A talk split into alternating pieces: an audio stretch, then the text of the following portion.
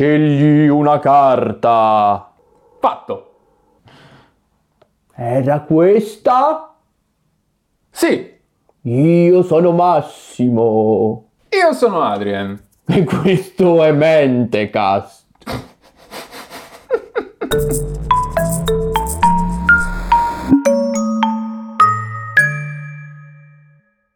Buonasera Adrian, oggi parliamo di Jasper Maskelyne, un personaggio assurdo, un illusionista, un Sì. prestidigiatore, un mago che però è soldato. Sì, è una di quelle poche storie di cui i maghi sono contenti di parlare perché chiaramente si tratta anche di una delle poche storie di maghi in cui non ci sono dei bambini urlanti e delle feste di compleanno. Questo, ecco. questo lo dici tu, solo perché non sei un mago e non sai quant'è, quant'è grande il ventaglio delle storie da mago.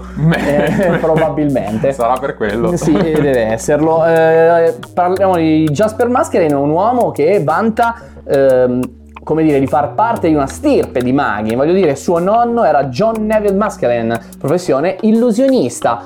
Oltre che inventore del primo cesso a gettone della storia, un, un fenomeno arrestato. I risultati sono risultati. Sì, infatti. Eh, e anche suo figlio Neville, Neville, quindi padre di Jasper, Neville è un- anche lui un illusionista che però è anche famoso per aver messo i bastoni tra le ruote a Guglielmo Marconi.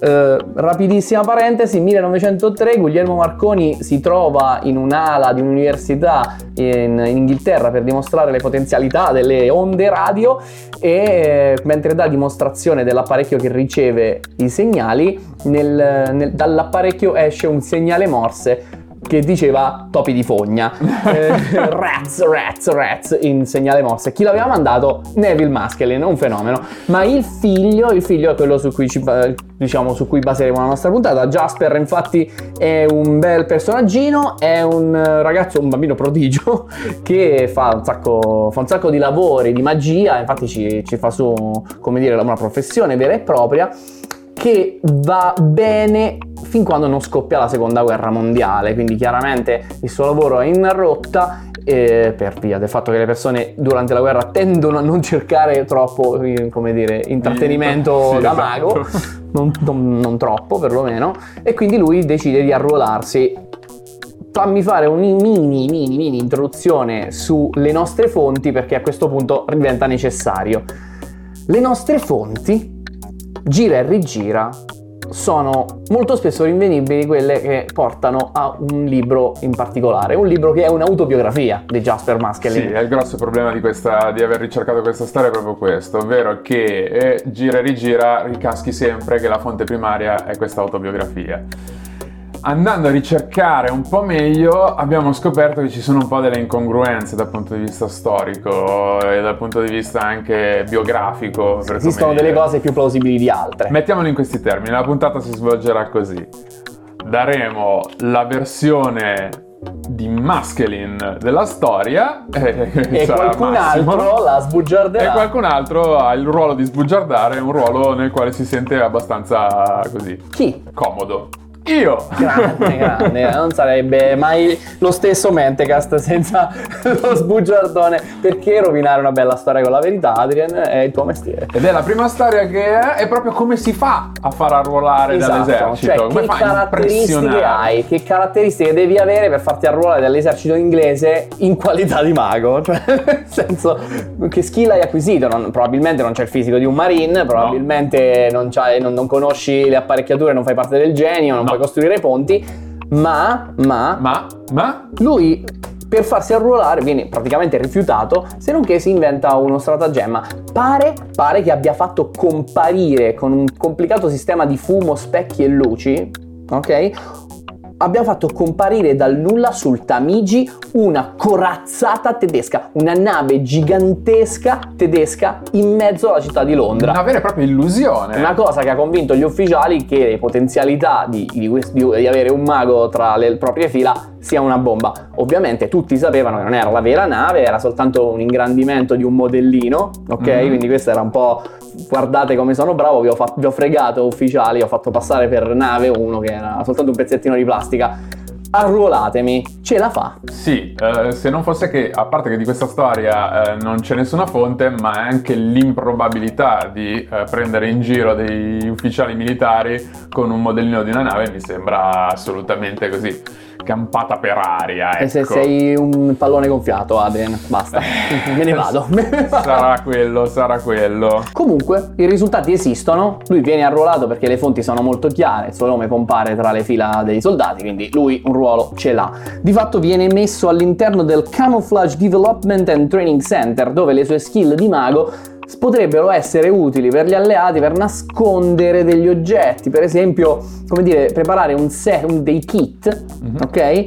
Da far recapitare ai prigionieri di guerra inglesi come dei supporti morali, dei giochi da tavolo, delle carte da gioco, quindi, oppure, non so, la qualunque. Degli oggetti anche di, di, utilità quotidiana. Esatto, che però dentro nascondevano delle, delle, cose di utilità militare, quindi magari nelle carte da gioco c'erano delle mappe, uh, magari nelle scarpe c'erano delle bussole, magari il Monopoli aveva i soldi veri. C'era una spazzola con un kit di sopravvivenza anche che ho trovato. E questa è una cosa vera, nel senso è vero che lui questo, partecipa a questo progetto dell'MI9 ed è vero che lui Cos'è è parte... l'MI9? Questo non lo abbiamo detto. Eh, nel, servì la sezione del Military Intelligence eh, britannica. Lo dico perché sono fastidioso. Sì, sì, sì i, i, servizi segreti. I servizi segreti. Quelli anche di James Bond. Sì. Però forse con James Bond è già MI6 forse.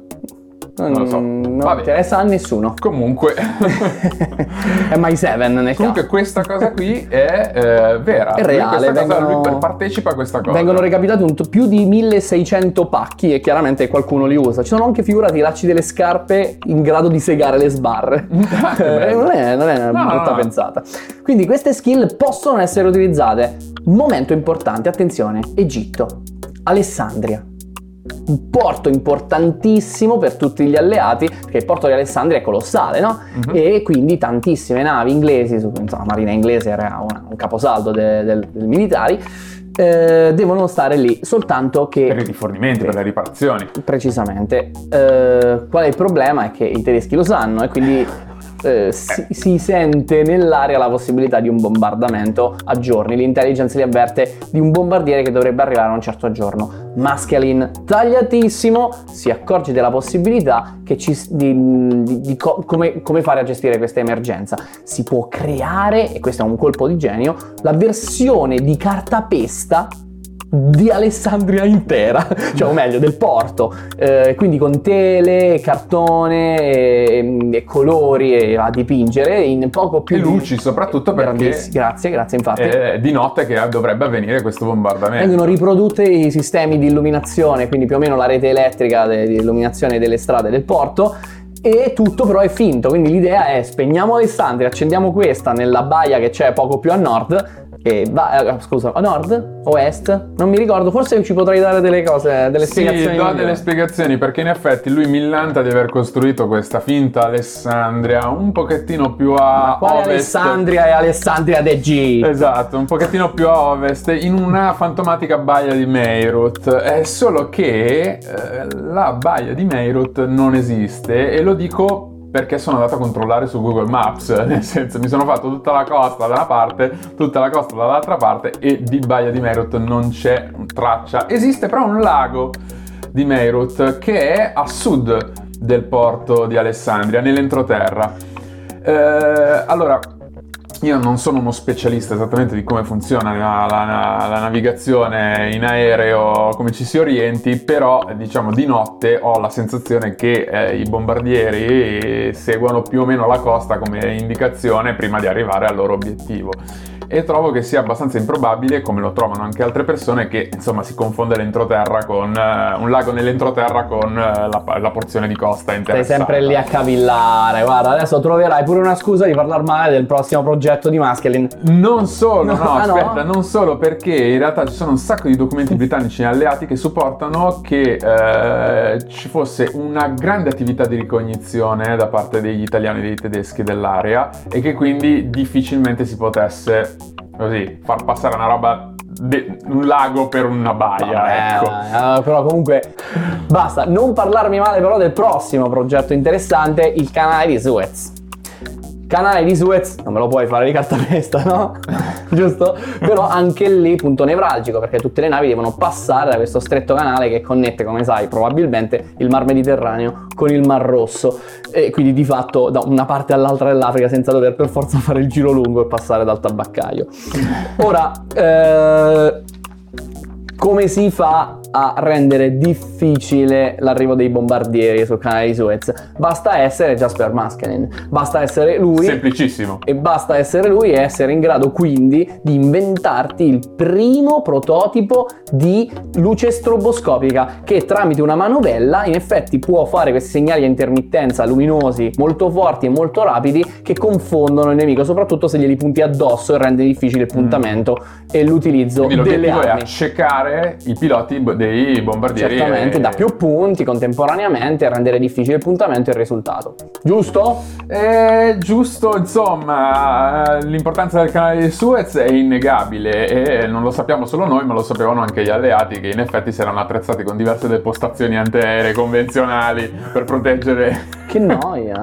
per proteggere il canale. Manco Ma soprattutto una palla da discoteca. I tedeschi si concentrano eh, su, in quel periodo più su ben- Benghazi, Tobruk e Malta e nel 41 spostano gran parte della loro aviazione sul fronte russo per preparare l'invasione della Russia. Eh, Quella con i risultati funzionali. Ancora una volta, eh, no, esatto.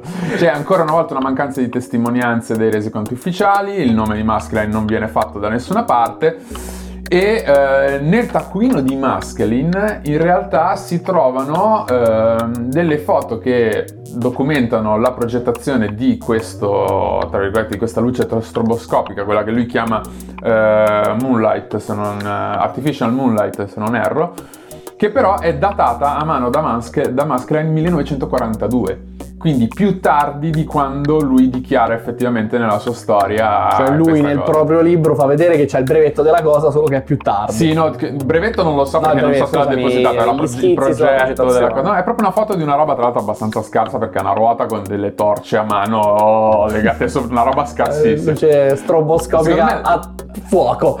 per, per, diciamo sottolineare quanto è eh, la narrazione di Maskelyne è un po' così, è, è che lui addirittura dice di aver attestata questa cosa cosa, cioè lui di essere, di essere, salito su un aereo con un pilota, di aver comandato qualcuno da giù di attivare la luce stroboscopica e talmente era funzionale che anche loro che lo sapevano sono rimasti accecati e l'aereo stava per cadere, salvo eh... poi salvarsi un po' da pescatore. Eh. All'ultimo con una manovra di quelle roccambolesche che proprio, insomma... No. Insomma no, no, no, no. Vabbè, ma la prossima è vera però. La prossima è vera, confermato subito da me. allora, eh, centrale elettrica, importante. Maskelyne, con le solite sue strategie di cartapesta, stagnola e cartongesso. Spago. Bravo. Praticamente che fa? Acchitta una centrale elettrica in modo tale che sembri distrutta da un'esplosione che proviene dall'interno. Mm. Ok? Le foto di questa vengono presentate dall'agente Fritz Mm, al servizio segreto tedesco. Ora, il problema è che il servizio segreto eh, tedesco non aveva grosse informazioni su questo agente segreto Fritz, pensa quanto era segreto. Mm-hmm. Quindi lui in effetti si conquista la fiducia del, mm-hmm. del, servizio segreto tedesco solo dopo aver fatto saltare suppo, per supposta la, uh, la, centrale elettrica, quindi guadagnandosi la, la, fiducia totale e ricevendo tutte le informazioni del caso. Perché in effetti Fritz non era Fritz, ma era l'agente zigzag, un doppio agente che faceva finta di essere agente dell'agente dell'agente. Che gente! E il risultato è che questo ha passato informazioni vitali agli alleati dal suo yacht tedesco. Okay. Grande fiducia. È vera questa? Sì, come è sì? vera. Come? Questa storia è vera, nel senso, credo, è vera la storia dell'agente Fritz, è vera la storia di questo finto sabotaggio che, che, aiuta l'agente Fritz a vendersi, tra virgolette, a vendere i suoi servizi ai servizi, ai servizi segreti tedeschi però di Maskelyne non c'è nessuna menzione da nessuna parte. Questa storia è documentata nell'archivio dei, di diciamo, dei, dei- servizi segreti inglesi, ma non, è docu- non c'è nessuna menzione di Maskelyne, di Maskelyne da nessuna parte. Eccezionale, bravo Sì, comunque. sì, sì, sì, Però bravo Fritz. Però Bravo, diciamo, non si sa quindi se qualcuno si è dimenticato di scrivere eh, il nome di Può Jasper essere. oppure Jasper si è preso i meriti, meriti che non erano suoi. Il problema di Jasper è che aveva il nome sbagliato. eh. Aveva il nome, cioè, era quello giusto, ma aveva detto il nome sbagliato. Che ne sai? Altra possibilità per Jasper, grande Jasper. Bisogna spostare delle truppe. C'è un problema, eh, campagna d'Africa eh, come va e Sì. bisogna prendere le nostre truppe e spostarle in situazioni un po' più rilassate. Cam- Queste campagna truppe, d'Africa, quindi deserto. quindi deserto, quindi, carro dune, armato. niente alberi per nascondere. Eh, come si fa? Come, si fai fa? a far passare un carro armato in mezzo alle dune senza che il carro armato venga identificato come carro armato in mezzo alle Esatto. dune? Cioè, che è abbastanza difficile, diciamocelo. Ma Jasper, che è un fico, camuffa il carro armato da normale camion civile. E non solo il carro armato, i carri armati e tutta, tutta la divisione che deve essere spostata viene tru- truccata da Maskelyne in questo senso e addirittura c'è un sistema in questo camuffamento che permette alle tracce dei cingoli di essere cancellate e sostituite da tracce di normali copertoni. Quindi non solo appaiono a un ipotetico fotografo dei carri armati, invece dei carri armati appaiono i normali camion, ma anche a chi arriva dopo non ci sarebbero indizi di vedere uno spostamento di truppe militari. È vero che è un fico e si è inventato questa cosa? Allora, che sia un fico non lo so, però questa cosa sicuramente non se l'ha inventata lui. No e no. No, eh no, non lo so, magari è un fico, Poverino, chi, chi ma inizia, inizia a dispiacermi. Eh, la questione è questa, eh, questa storia del camuffamento del- dei carro armati in camion e dei camion in carro armati in realtà è vera, nel senso che è una cosa che è stata fatta, però è stata fatta Da me? No, è stata fatta da Sir Archibald Wavell che ha fatto io. questa cosa molto prima di Maskelyne o, molto prima di quando la dichiara Maskelyne nel 1940, tra l'altro, eh, per tenere in scacco gli italiani. Sì, sì, sì, sì, sì, sì, sì. Chi è cascato in questa storia dei carro armati camuffati? Ragazzi, che brutta puntata è. o dei camion camuffati in carro armati sono stati proprio gli italiani che avevano a un certo punto eh, al confine della Libia e l'Egitto l'Egitto era sotto controllo italia- eh, inglese e la Libia sotto il controllo Mi italiano viene troppo da ridere, penso siamo sempre noi gli Sì, sì. scemi. noi avevamo numericamente delle truppe ma ma molto di più degli inglesi. Saremmo potuti entrare in Egitto e sfondare tutto. Salvo che il nostro Wavell cosa si inventa? Camuffiamo dei, dei camion normalissimi in carro armati facendo credere agli italiani che, che, che noi abbiamo sufficienti truppe E per l'italiano ha detto- testa. L'italiano... Pippa pippa maresciallo. Una roba Esatto. Facciamo che non attacchiamo. Va bene, però grazie di avermi dato un incipit perché in effetti la prossima storia inizia proprio così, inizia rovesciata rispetto a quella di poco fa, cioè sì bisogna truccare del- dei mezzi da altri mezzi ma rovesciati rispetto a prima, quindi abbiamo dei camion, dobbiamo farli sembrare dei carri armati. Qual è l'obiettivo? L'obiettivo è far credere ai tedeschi che le truppe inglesi si stiano ammassando e preparando a sud di El Alamein per forzarli a spingere la maggior parte delle loro truppe in quella direzione. In realtà le truppe vere inglesi sarebbero a nord di quel sito e attaccherebbero alle spalle i tedeschi una volta che questi son- hanno abbassato la guardia. Per fare questo, oltre a truccare camion da carri armati, ci saranno state un sacco di altre contromisure, insomma abbiamo allestito ospedali da campo, abbiamo allestito artiglierie finte, abbiamo allestito numero incredibile di manichini solo per far sembrare che c'erano tantissime persone e a questo aggiungiamo finti dispacci radio che parlano della preparazione mm, e anche un dettaglio che ho trovato molte- su molte fonti che non credevo che fosse importante ma siccome lo riportano tutti lo faccio anch'io una tubatura dell'acqua in costruzione che avrebbe spinto i tedeschi ad attaccare proprio per evitare che questo tipo di connessione potesse facilitare un'ulteriore preparazione eh, degli inglesi la battaglia in effetti riesce perché gli, gli- i tedeschi ci cascano e gli inglesi li attaccano da dietro. Grande Jasper Maskelin, direttore di tutto. Allora, questa Altro, storia, per quanto strana possa sembrare, in effetti è parzialmente vera, nel senso che effettivamente la, La battaglia storia è vera, La storia è vera. manca un dettaglio Ci importante. sono dei dettagli che non, so- non coincidono. Allora, la battaglia di El, di El Alamein è ricordata nella storia della seconda guerra mondiale come la battaglia pivot, nel senso... Quella che ha cambiato le sorti della guerra. Esattamente, Churchill da quel disse- momento in poi, Sì, sì. prima di quel momento gli inglesi perdono tutte le battaglie in Africa, da quel momento in poi non, Non- ne perdono più nessuno. Questa è la frase di Churchill. È la frase Volevo di dirla Churchill. io, mi ha tolto anche questa. E Churchill stesso eh, dà, eh, diciamo, dà il merito di questa, di questa vittoria a questa cosa qui, cioè alla- all'aver diciamo, illuso, illuso i tedeschi e gli italiani, perché poi vedremo che ci sono anche degli italiani che stavano attaccando da un'altra parte. Si chiama Operazione Bertram e, eh, ed è questo grande successo. La verità è che a quanto pare l'intelligence tedesca aveva avvisato l'esercito tedesco di questa operazione, quindi i tedeschi erano perfettamente consapevoli di questa Ah, cosa. hanno vinto a prescindere, quindi... E gli inglesi hanno vinto a prescindere perché? Perché hanno 80.000 uomini in più, il doppio dei carri armati e il doppio dell'artiglieria. È il doppio del deserto. Ma non solo numericamente sono superiori, ma siccome dall'altra parte ci sono italiani e tedeschi, i tedeschi a posto, tranquilli, gli italiani sono lì con dell'armamento che fa schifo, letteralmente. con- Tipico. esatto, con dei carri, a- con i pochi carri che hanno, I sono carri, carri, armati, I leggeri. carri armati delle poste italiane. Esatto, praticamente. esattamente, sono dei carri leggeri con un'armatura pessima e quindi in un qualche modo la vittoria è inevitabile per gli inglesi. Non solo, ma di Maskelyne non si fa nessuna menzione eh, quando si descrivono i preparativi di questa operazione, ma tutto il merito viene dato a eh, Anthony Ayrton. sì, e Richard Stokes. Ehm, perché nelle memorie di Geoffrey Bacchus, che è un vero ufficiale dell'esercito inglese, che scriverà una. Al contrario di qualcun altro. che scriverà una- le sue memorie, tra l'altro.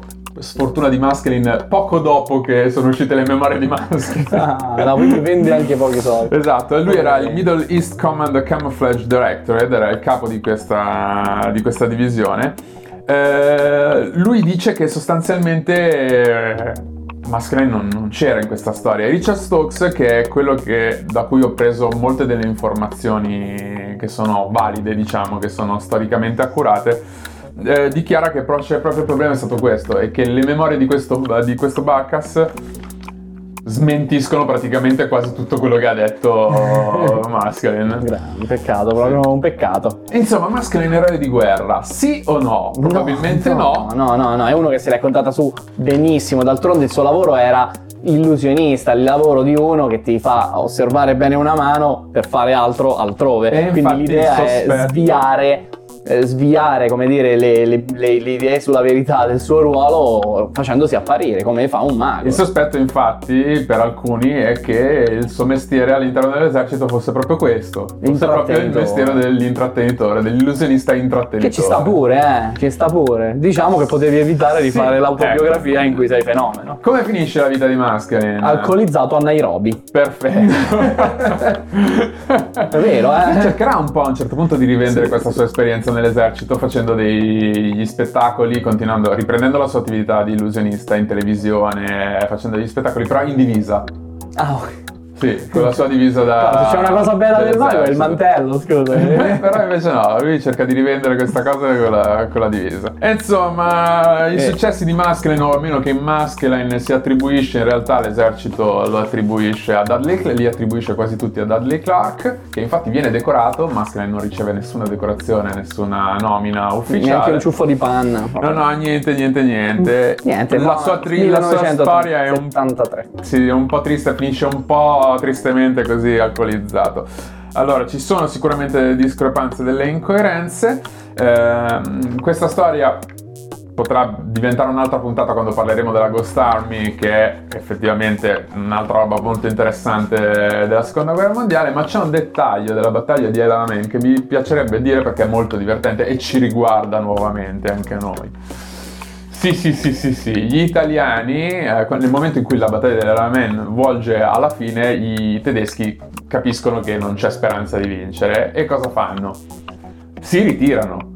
E si dovrebbero ritirare anche gli italiani, ma perché gli italiani non si ritirano? Gli italiani non si ritirano e rimangono a fare, diciamo, a coprire la ritirata dei tedeschi semplicemente perché non hanno i mezzi per spostare le truppe. Ah, quindi rimangono indietro Rimangono a lentezza e piedi. vengono macellati. Sono a piedi e vengono macellati, ma letteralmente macellati.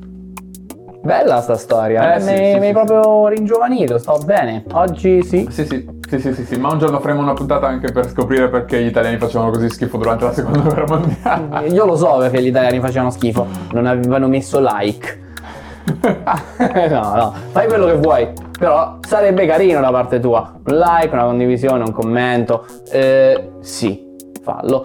Ci trovi su Instagram, ci trovi su Facebook, su Twitter e soprattutto trovi queste puntate meravigliose. Siamo su YouTube, siamo su Spotify, siamo su iTunes, siamo su SoundCloud. Ricordati che condividere è importante perché condividere ti rende legato ai tuoi amici e loro diranno che bella questa storia qua, c'erano anche le fonti. Oh, fonti! Allora, gran parte delle informazioni che eh, smentiscono e che in un qualche modo raccolgono anche della documentazione fotografica riguardo alla vita di Maskelyne, che diciamo mette un po' bastoni tra le ruote alla narrazione di Maskelyne, si ritrovano sul sito di Richard Stokes che si Bravo. chiama maskelyinmagic.com. Nella sezione articles, tra l'altro, sono veramente degli articoli molto interessanti. Poi io ho warhistoryonline.com, The Magician of World War II Who Made Tanks Disappear.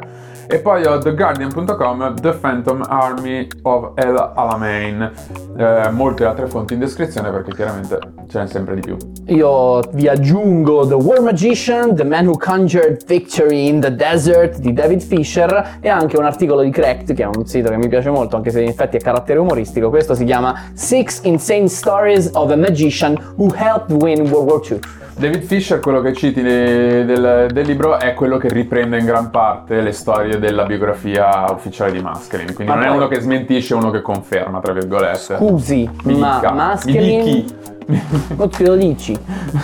Masculine o masculine? Maskelyne. Perché io credo che abbiamo sbagliato più di una volta. Sì, sì, sì, sì, però è Maskelyne. E vabbè, allora... Però è anche finita la puntata. Gramofone! Grammofonen!